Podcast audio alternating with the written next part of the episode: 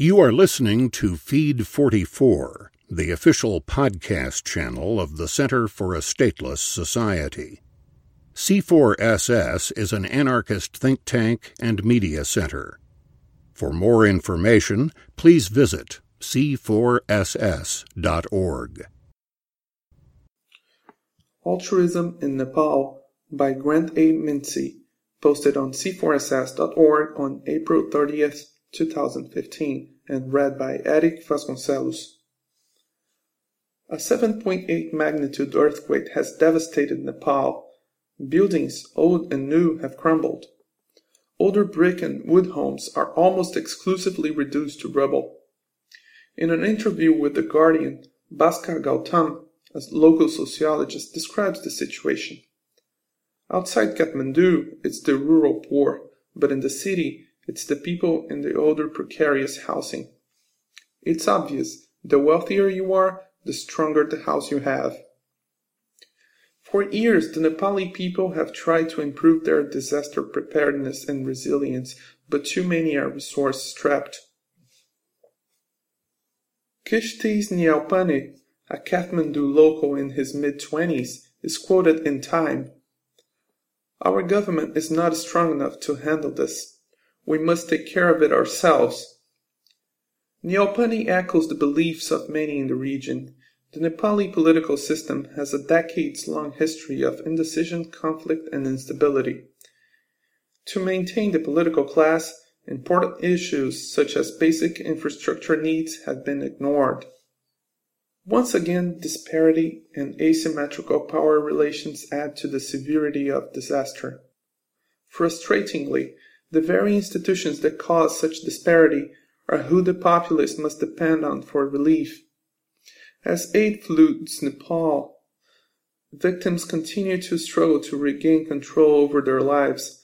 Meanwhile, decisions over the distribution of resources are made for them.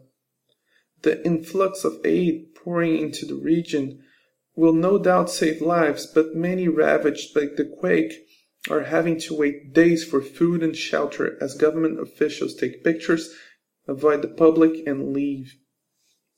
The situation is so bad that the Nepalese villagers are blocking trucks carrying supplies for earthquake victims.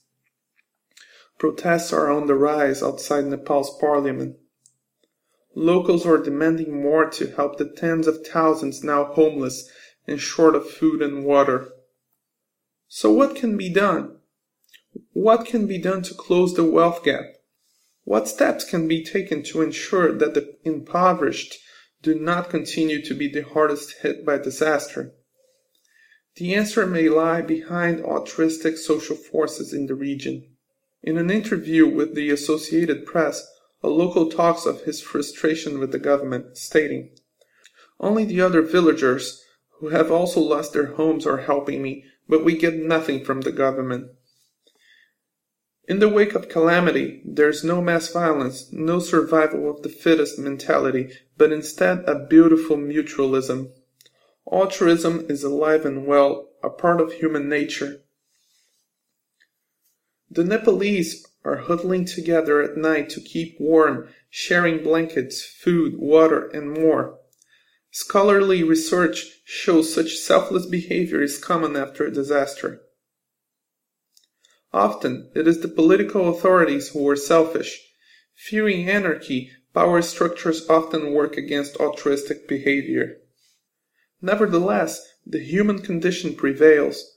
In the wake of disaster, there is always hope, generosity, and solidarity.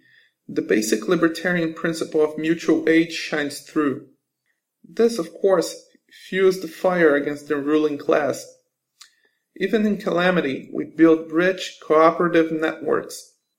This serves as a reminder that vibrant social cooperation is intrinsic to the human condition. If we grasp it, if we confront disparity, if we strive for the permissive society, we will revel in the altruistic markets that emerge. We can alleviate human suffering simply by advancing human liberty. You've been listening to Feed 44, the official podcast channel of the Center for a Stateless Society. C4SS is an anarchist think tank and media center. For more information, please visit c4ss.org.